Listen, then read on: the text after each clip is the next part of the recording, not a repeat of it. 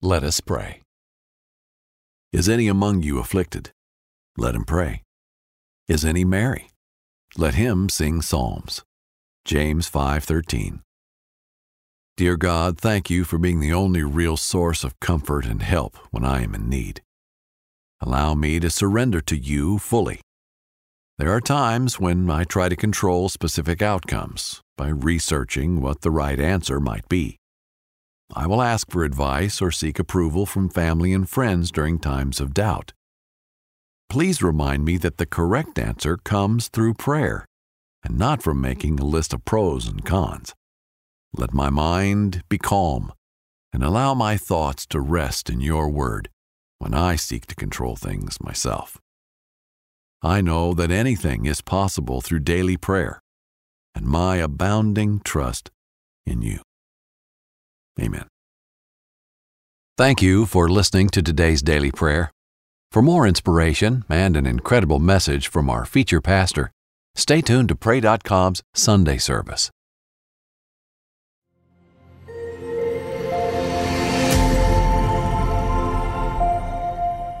Patience, James says, is absolutely necessary if you're going to experience anything of God's goodness in your life. He does not work quickly. He aims to produce pearls in you, but pearls take time, and time takes patience. Welcome to Summit Life with Pastor J.D. Greear. Thank you for joining us for Sunday service on Pray.com. Now grab your Bible and let's join Pastor J.D. as he opens God's Word. James chapter 5, if you have your Bibles, James chapter 5. I remember being fascinated as a fourth grader when I learned from my teacher, Mrs. Kibler, about how a pearl is formed. Basically, an irritating little grain of sand gets lodged inside of an oyster shell, and no matter what it tries, the poor little oyster can't get rid of it.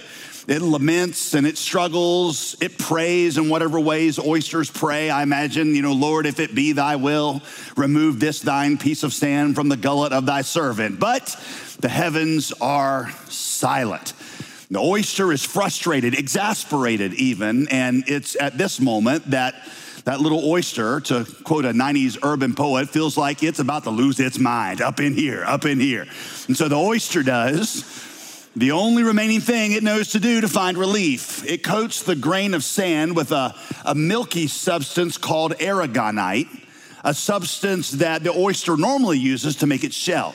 And it covers and covers and covers this tiny irritant until that irritant has been transformed into something of great value, which we pay hundreds or even thousands of dollars for. At the end of the day, that incredibly valuable pearl hanging around your neck is the result of an irritated oyster bewildered by the fact that God did not answer its aquatic prayers. Here is the principle no irritation, no frustration, no sense of, y'all gonna make me lose my cool and act the fool up in here, up in here. None of that. In chapter 5, James explains that God aims to produce pearls in our lives. And just like with the oyster, for them to develop in us, it's gonna take time. And so he says, verse 7 Be patient, therefore, brothers. Now you see the word therefore. Therefore connects everything James has said before with what he is about to say next. So let's just take a moment and think about that. What has James talked about up to this point? He's talked about suffering. He's talked about disappointments. He's talked about frustrations that we have with each other. He's talked about our unanswered prayers and our unfulfilled dreams. And James is saying that in all of these things, God is doing something good. Even though you've asked God to take away all those things, He's doing something good. But to experience the good, we have to exercise patience. Be patient, therefore, brothers. Patience, patience, patience. I hate patience. The Greek word for patience is macrothumia. Right? Everybody want to say that together? Say macrothumia. Say it. Macrothumia. It just sounds nasty, doesn't it? Let's just all get on the same page for a minute, shall we? You are looking at a guy who is not good at patience. I, am glad my wife is not in here right now, or she would be screaming amen so loudly it would be distracting and embarrassing. Of all my many, many faults, this one is probably the worst. And I have a feeling I'm not alone. At the grocery store, at the grocery store, are you the kind of person who sizes up all the lines to figure out which one's gonna be the quickest? As I'm walking up to the line, I'm calculating who is likely to pay slowly, who is most likely to want to chat with the grocery store clerk or maybe the worst, who is going to actually pull out coupons? I'm like, it is 2023, and you're going to rummage through your pocketbook to find a mailer so you can save 20 cents on a head of lettuce. Come on.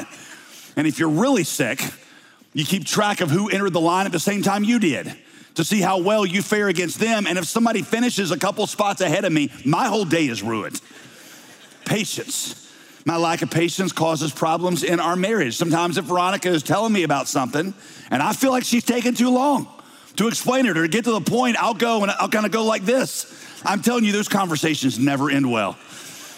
And y'all, I know that's wrong and I know it's gonna end badly, but I just can't help myself. I'm impatient. And I feel like it's not even entirely my fault. We live in a culture that seems to have conspired against us to inculcate impatience in us. I mean, one click shopping. I love that. I got Amazon same day delivery and Walmart Plus can have it for me in two or three hours, and it is worth the price of both memberships just to watch them battle it out over who can get it to me faster. And would somebody please get the Amazon drone system we've all heard so much about? Can somebody get that up and working? If we can put a man on the moon, there is no reason why my replacement computer ink cartridge should not be at my door within 15 minutes. Y'all, and if there were ever a business opportunity waiting to happen, it is wedding the drone system to the Krispy Kreme hot now sign. I mean, when that hot now sign comes on, I want a notification on my phone that gives me the option to have a dozen on my desk within five minutes. There is no telling what I would pay for that. Streaming platforms now offer no waiting gratification in our entertainment. Are you like me and my wife who, who genuinely wonder how in the world we used to wait a week between episodes of our favorite shows? I mean, now if I can't binge the whole series straight through, I don't even want to start watching. We are an instant gratification culture, and while it's convenient, and I love it, it also has its share of negative effects on us. Dr. Paul Brand, who was a, a, renowned orthopedic surgeon who spent half of, his, half of his career working in Asia and the other half in America, he said, and I quote, people in technologically advanced societies live at a greater comfort level, to be sure, but they seem far less equipped to handle suffering and are far more traumatized by suffering when it inevitably comes.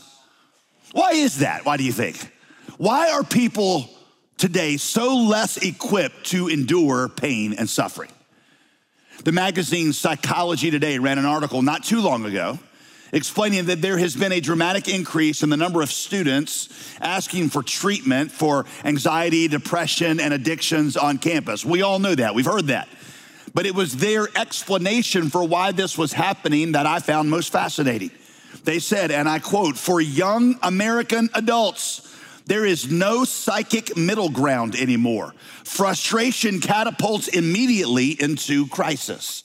There's no psychic middle ground between desire and the fulfillment of that desire. We don't know what to do with that space, that psychic middle ground. That's called patience. And we just don't have it. But patience, James says, is absolutely necessary if you're going to experience anything of God's goodness in your life. He does not work quickly. He aims to produce pearls in you, but pearls take time and time takes patience. So, first, let's just read this passage and then we're gonna ask two questions. Number one, what exactly is patience? And then, secondly, we're gonna ask how can we develop patience? Verse seven, if you got your Bibles, be patient, therefore, brothers, until the coming of the Lord. See how the farmer waits for the precious fruit of the earth being patient about it until it receives the early and the late rains. You also be patient, establish your hearts, for the coming of the Lord is at hand. Do not grumble against one another, brothers, so that you may not be judged. Behold, the judge is standing at the door. As an example of suffering and patience, brothers, take the prophets who spoke in the name of the Lord. Behold, we consider those blessed who remain steadfast. You have heard of the steadfastness of Job and you have seen the purpose of the Lord in his life, how the Lord is indeed compassionate and merciful. Okay, so first, what is patience? Patience, as I said, is the Greek word macrothumia, and it literally means long suffering. Macro, long, thumia, suffering, long suffering. We're not talking about brief flickers of pain in an otherwise charmed life. We're talking about long seasons of suffering. Make sure you get that because sometimes we think that as Christians, we are entitled to basically charmed lives, hashtag blessed, with occasional moments of suffering, a bad afternoon, a sore thumb, a prodigal that wanders for a few months but then comes back home. We get passed over for promotion at work, but, but very quickly vindicated and then rewarded with more. But but you see, the word patience in and of itself implies suffering that lasts a long time.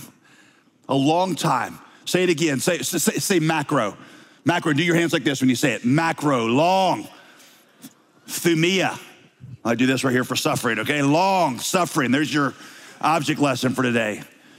All lightness aside, I know some of you are there now. And I know it's hard. You're in pain. You're single and you don't want to be single. You can't find a job.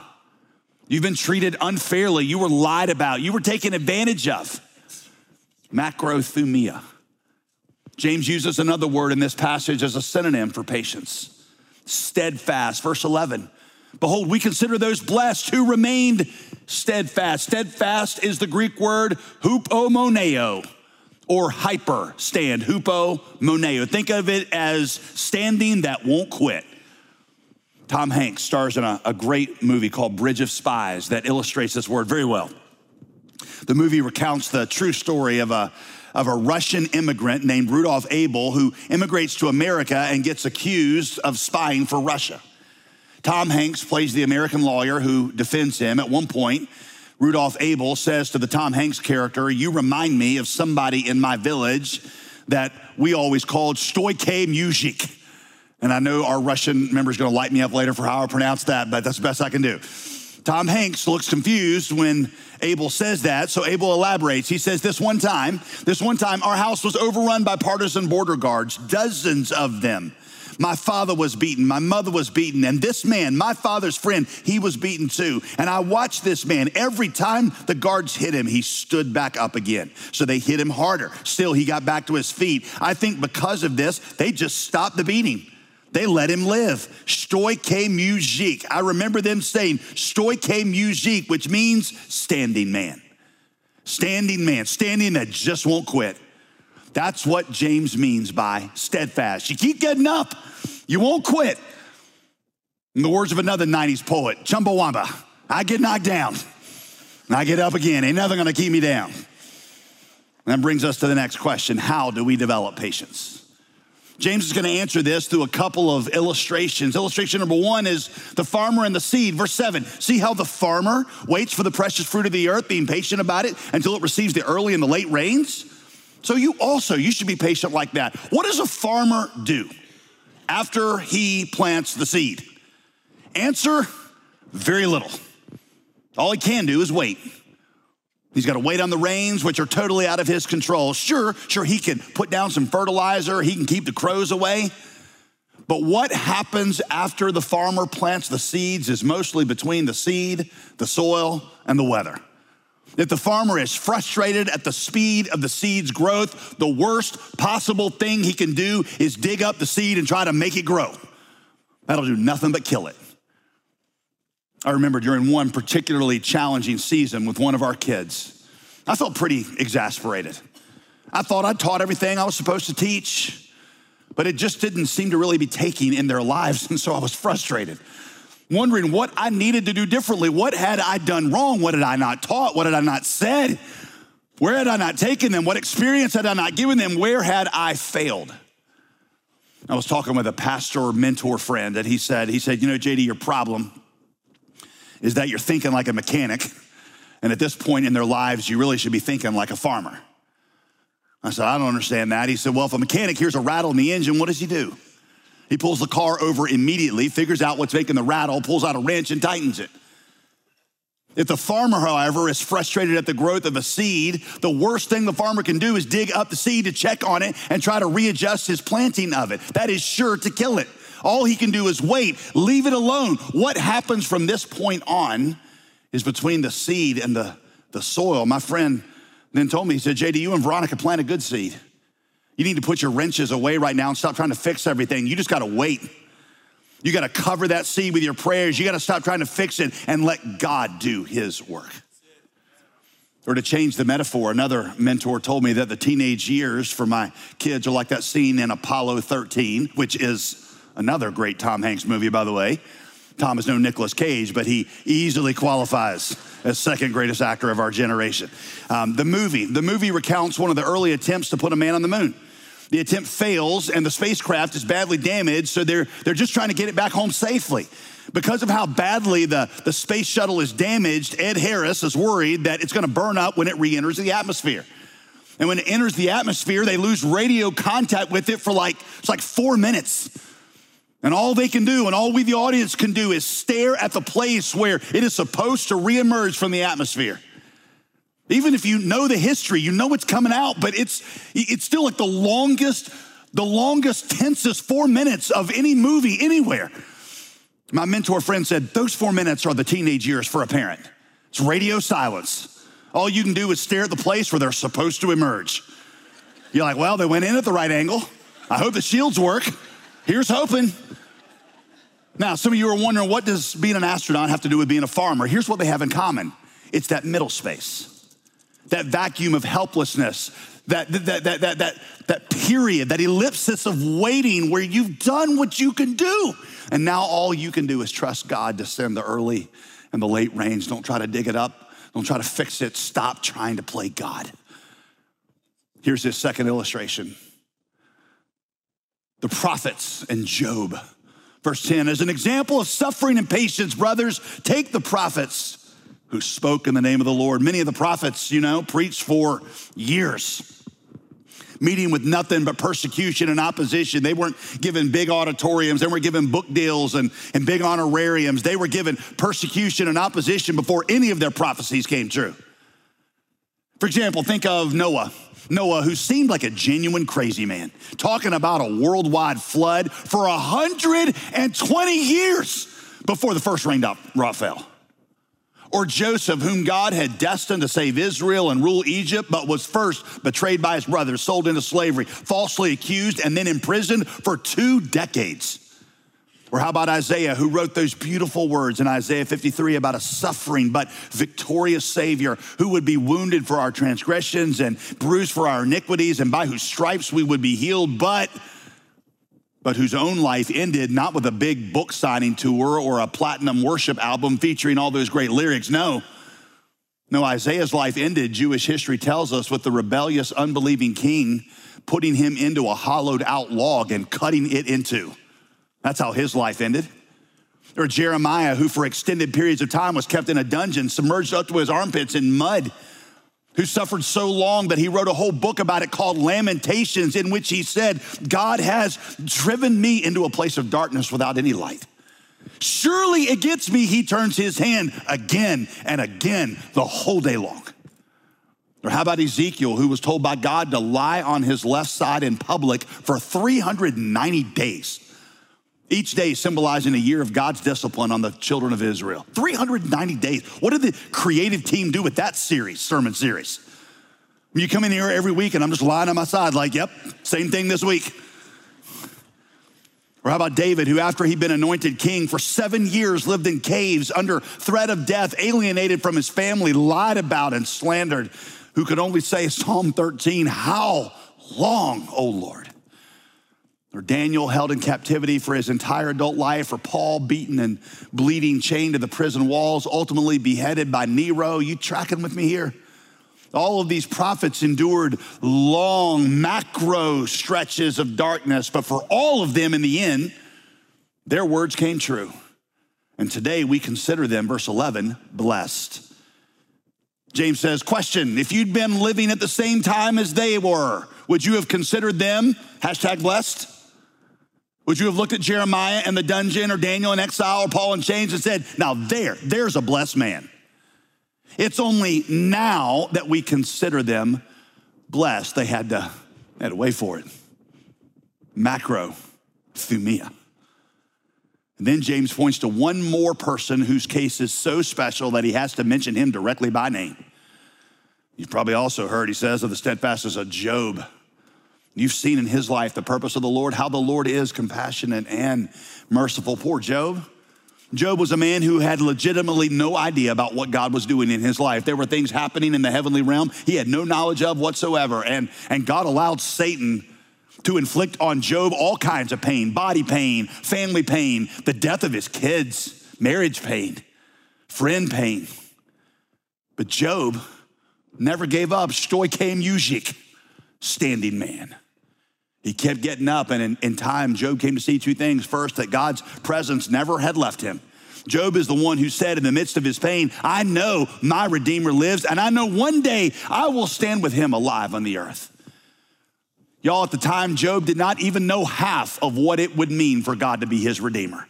How much it would actually cost God for God to stand there with him on the earth. Job just sensed God had never left him and would redeem him from trouble. Second, Job came to see that even when it felt like God had abandoned his good work in Job's life, he actually hadn't. In fact, we learn at the end of Job's life, Job 42, I think it's verse 6 or something, the Lord restored the fortunes of Job. After he had prayed for his friends, and the Lord gave Job twice as much as he had before. God gave Job back double, which doesn't mean, I've told you, that, that that's what always is going to happen in your earthly life that when you lose your job that you're guaranteed a new one just around the corner where you work half the hours and get twice the pay. That's not the point. Job's restoration in chapter 42 is a picture of eternity. How all things will be restored to us in eternity. But what job's life does show you james says verse 11 is the purpose of the lord. You can see from job that that the purpose of the Lord is actually compassionate and merciful. In Job's life, you and I get to have a glimpse of what God will ultimately do with all of us, both in this life and in eternity. We see that though the arc of God's goodness is long, it never stops bending toward goodness and will one day fully resolve into infinite goodness. And that was true even when Job couldn't feel it. Y'all, Job was the first one to sing, even when I can't see it, you're working. Even when I can't feel it, you're working. You never stop. You never stop working. In verse 9, James identifies the opposite of patience, the sign that you're not exercising it. Verse 9, do not grumble against one another, brothers, so that you may not be judged. Behold, the judge is standing at the door, grumbling. Grumbling, the word takes us back to Israel wandering in the wilderness because that's what characterized their 40 year experience grumbling. They didn't trust God, so they grumbled against God and they started grumbling against each other, which is what always happens. You take out your frustrations with God and how He is letting your life go, you start taking that out on somebody else. You remember how in our study of chapter four, how we saw that our anger at one another is usually fueled by the fact that we're not getting what we want, which ultimately goes back to a problem between us and God? Now, again, like I said then, that's not to say the other person's not genuinely at fault, just that ultimately the, your rage comes from something that has nothing to do with that person. You're not getting what you want. They're keeping you from it. And the fact that it upsets you so much points to the presence of an idol in your life, which has nothing to do with them. That is against God. James says, don't grumble out your frustration with life and with God. Don't take that out on each other. Even if that person really is at fault, don't dwell on it. Don't seed to get revenge or be vindicated. God will handle that, and God will be back real soon. You see that, that phrase that says the judge is standing at the door? If I, y'all, if I know the judge is literally right there by the door, he's about to walk in, I don't need you to vindicate me. I don't need social media to vindicate me. I don't need to get even with you. If that judge is standing at the door, he's about to walk in and take care of it. I can be like, just you shut up because dad will be back real soon. So, those are James's examples of how to develop patience the farmer and the prophets in Job. Now, using those two examples, could we just make this really, really practical? When you're in that season of long suffering, and some of you, again, are there this morning, how can you develop patience so that God can do his work in you? James tells you to look three places. This is as practical as I can make it. He says, First, I need you to look backwards. Remember the purpose of the Lord that you saw in the prophets and in Job, how the Lord really is compassionate and merciful. Through the prophets and Job, you have seen what the Lord's purpose is. And Summit can I say that we've seen it now somewhere even more convincing than in the prophets and Job in the cross and resurrection? We see the purpose of the Lord, how he is indeed compassionate and merciful, more compassionate and merciful than any of them ever even imagined. Through, though we endure a crucifixion on Friday, we now know there's always a resurrection coming on Sunday. Though weeping lasts for a night, joy comes in the morning. And in the cross and resurrection, pay attention here. Watch this in the cross and resurrection, we see, follow me, that there's a time gap between the suffering and the resurrection. By the way, you ever wonder after Jesus died why he wasn't resurrected immediately? He's crucified on a Friday afternoon, but he wasn't resurrected until Sunday morning. Honestly, I can get God waiting at least until the morning, you know, give it a full night to prove that he's dead. Plus, morning resurrection is more symbolic with the sun coming up and and everything. It's better for the little postcards we would make one day about it. So, you know, I, I get waiting until the next morning. But why wait another whole day? I mean, how hard must that have been for those disciples? The Messiah that they trusted themselves to and left everything to follow, the Messiah was dead. They were confused. Their whole world had come crashing down. They didn't know where to go. They were lost. They just hid for like all that time. Why wait a whole full two days before resurrecting? Well, all that delay was in part because so much of our lives feel like we live on that second day. It's that middle space of pain, that middle space of delayed gratification where we're like, God, where are you? Where's your goodness? When's this answer gonna come? It's like you're completely gone. Listen, y'all, our Bibles, you ever notice this? They're filled with three day stories. Abraham's got to walk up a mountain for two days thinking he's going to sacrifice Isaac until Genesis says, on the third day, God stopped him and provided a ram as a substitute. Why not stop him as soon as Abraham said yes? He had to wait three days for it. Esther fasted and prayed to stop a genocide directed against her people. And the king, it says, changed his mind on the third day. The question is, why a day in between the desperation and the salvation? Why isn't every three day story a two day story instead? It's because God is producing pearls of faith and steadfastness in our lives. And pearls take time, and pearls take patience. And so James says, in a time of waiting, look backwards and see how God has worked in the past. And then he says, look, number two, forward. Establish your hearts, for the coming of the Lord is at hand. That word establish means become fixed like concrete. Throughout this book, James has talked about unstable people like the wind, like grass, like a wave of the sea. This word, established, concrete, implies the opposite of that. The way we become established, James says, is by how? How do we become established? Look, look at your Bibles. What's he say? Not me, your Bibles, okay? I want to see the tops of your heads right now, not your eyes. What does it say? How do you become established? We establish our hearts by reflecting on the coming of the Lord, the fact that it is at hand, which means it's relatively soon. Remember our illustration from last week that we talked about the rope. Where this little red section right here represents your life. And this section right here represents eternity. This little time period that we, we call life seems so long sometimes but it's a teeny tiny fraction of eternity. And any suffering you experience now in that red part is more than made up for in the expanse of, uh, in the expanse of eternity. And that's relatively close, he says. Now, I do want to be clear here. We can and should expect the inbreaking of God's goodness into our lives now. To you quote King David, in the land of the living. David's like, Look, I, I don't want to just praise you in heaven. I'm going to praise you in heaven. It's going to be awesome in eternity, but I want to celebrate your goodness and your answers to prayer now in the land of the living. Job experienced that. Many of the prophets experienced that too. We should pray for the inbreaking of God's goodness and we should expect it. But the point remains for some things, to get to that final resolution, we got to wait until eternity for the pearl. God promises He's working all things in our lives for good, but sometimes we can't see it.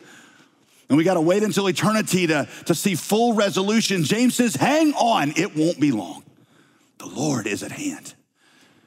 I can't help when I say that, but think of some of the old rich Negro spirituals that arose out of the suffering of black Christians in slavery, blatant, outright injustice that looked to them like it would have never ended. And in many cases, it didn't have an end in their lifetime.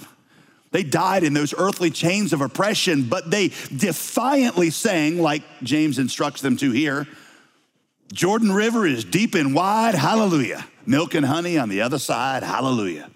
Swing low, sweet chariot, coming forth to carry me home. These slaves felt as if they had nothing on this earth, so they waited eagerly for him. Maybe you feel like there's no resolution ahead for you, and, and you know, I'll be honest, I wish I could, but I can't stand up here and tell you that oh, relief is right around. I mean, just, you know, just give it to tomorrow, it's gonna be fine. I can't promise you that you're not gonna die in pain.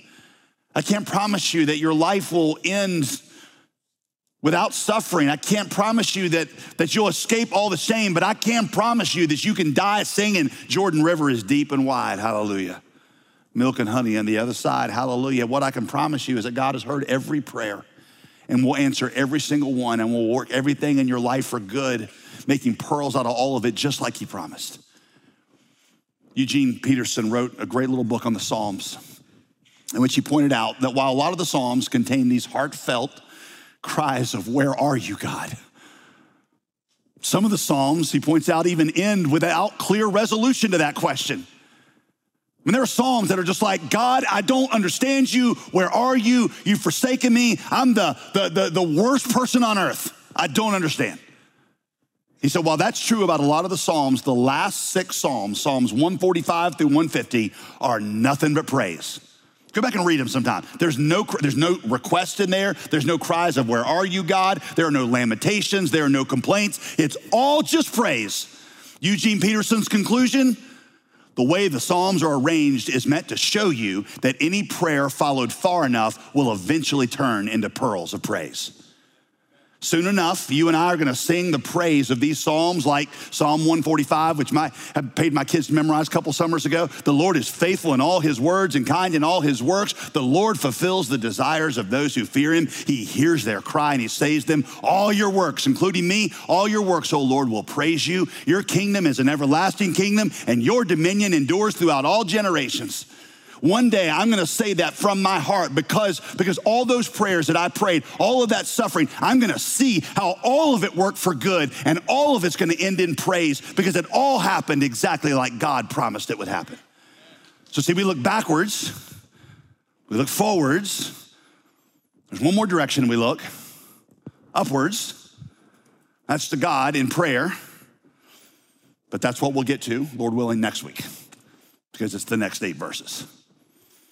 So for now, let me close with this. Tim Keller says there are at least three places where God produces pearls in our life through patience. The first one, let's just call them pearls of skill. Those are my words, not his, but I think you can summarize it that way. Pearls of skill. Nothing really worth anything in your life. You know this. Parents, elbow your teenager if they're in here when I say this. Nothing in your life that's really valuable is worth, can happen in one click. No skill you develop, that makes you able to make a living is one click. It's like Malcolm Gladwell says to get good at anything, it takes at least 10,000 hours of patient, repetitive practice. For most good things in your life, you need middle space. You need a day two of waiting before a day three of realization. Pearls of grace, let's call that number two. Genuine friendships and solid marriages. Listen, some of you feel like I know this, you don't. They take time and grace. And some of you don't have space and patience for the kind of relational give and take that it actually takes to form a good friendship. Let me go back to that Psychology Today article that I quoted at the beginning. That article said that one of the reasons people are having so much trouble maintaining relationships today is that we don't have relational middle space. If somebody treats us unjustly, somebody sins against us or disappoints us or even annoys us, culture says, cut them. You don't need that baggage in your life. Cancel them. If they're not helping you get to the destination you want to get to, cut them. Find better friends. Join a new small group. Find a new church. Y'all, listen, real friendships, pearls of friendships, only grow in the soil of grace. Yes, yes, the Bible tells us to confront people when they're in error. And there is certainly a time to end a relationship, particularly if it's abusive. But the Bible points to an enormous middle space of grace in our relationships. And it says things like, it's a man's glory to overlook an offense. It tells us to bear with one another, it tells us to turn the other cheek, or love covers a multitude of sins. I'm just gonna tell you right now if you call out people every time they slight you, if you cut them off every time they disappoint you, you're never gonna have any community and you're gonna end up lonely. You'll feel righteously indignant about how righteous you are on that little island of self righteousness you call loneliness. Real friendships, pearls of friendships, can only grow in the soil of grace. Finally, pearls of faith, the confidence that God is up to something good even when things feel bad. The confidence, Peter says, is more valuable even than gold. Tim Keller says it like this He says, Every hour something will come along in your life that you bristle at every hour. When that happens, you're at a fork in the road.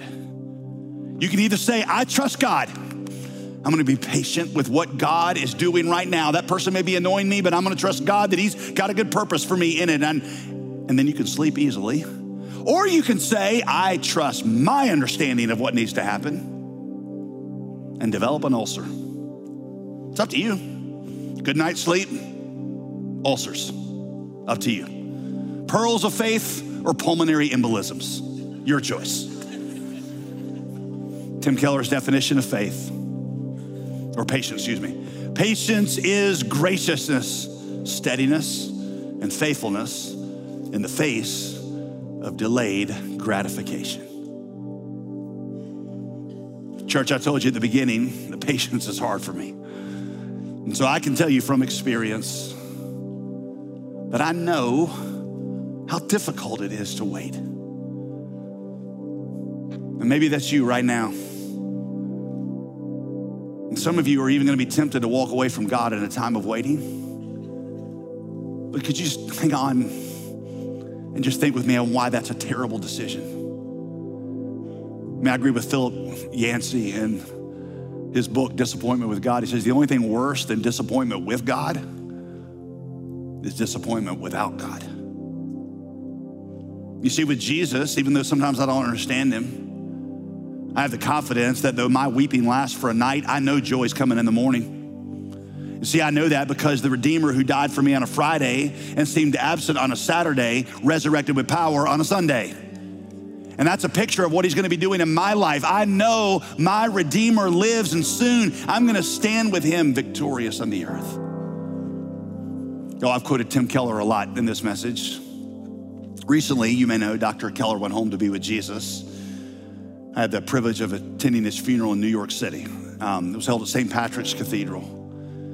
Tim had struggled for the last several years with very painful, aggressive version of pancreatic cancer, and there were literally thousands of us across the country praying that God would heal him. It goes another 10, 15 years with Tim Keller. He's so valuable to us. And the funeral was moving, of course, but it was a normal funeral, except right at the very end,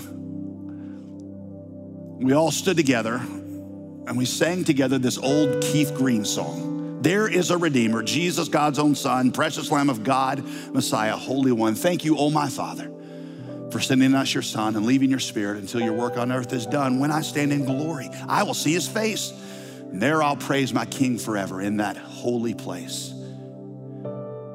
See, supposedly for the first decade or so of Tim Keller's church in Manhattan, the church he planted, it was called Redeemer Presbyterian. They sang that at the end of every single service. And so it perfectly captured Tim's life and his message, as well as how he struggled, how he died, and what he now sees.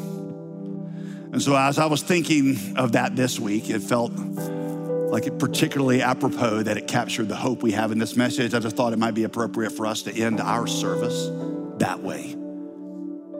There is a Redeemer. Y'all, that means I can wait. There is a Redeemer. It means that all is worth it. It means eternity is worth it. It's actually not that far away. Faithfulness is worth it. I can wait. Jesus is worthy of my patience. there is a Redeemer, which means I can be stoike music because he was stoike music, a standing man. And he stands by my side because he stood in my place.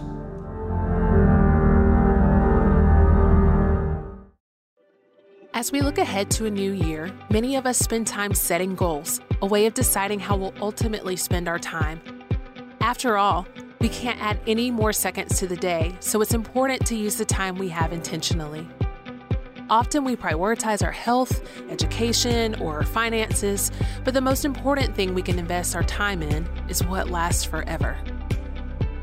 Our newest resource, the Summit Life 2024 Day Planner, is designed to keep you organized and on track with more than just basic time management.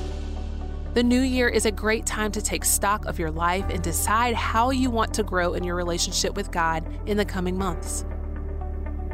In addition to a full view of each month, this 12 month planner also features a week by week layout with space for appointments, notes, and reflections. The planner uniquely includes key scripture references each month and a Bible reading plan to help you maintain the vital spiritual discipline of consistently spending time in God's Word. Very few goals in life actually happen without a plan to implement them. We pray this planner will be a great tool to help you manage not only your personal life goals, but also your kingdom goals. Request a copy of the Summit Life 2024 Day Planner when you give to support the ministry of Summit Life. Call 866 335 5220. That's 866 335 5220. Or go to jdgreear.com and request this resource today.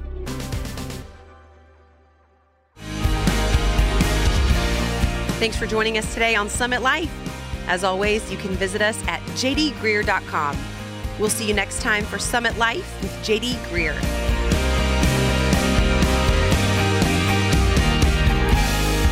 Today's program was produced and sponsored by JD Greear Ministries. The podcast, The Bible in a Year with Jack Graham, is a moving and inspiring biblical audio experience that will help you master wisdom from the world's greatest book. In each episode, you'll learn to apply biblical principles to everyday life. Each cinematic episode is a journey through the Bible's most profound stories that will strengthen your appreciation of the Word and inspire you to keep learning. Listen to The Bible in a Year with Jack Graham on the iHeartRadio app or wherever you get your podcasts.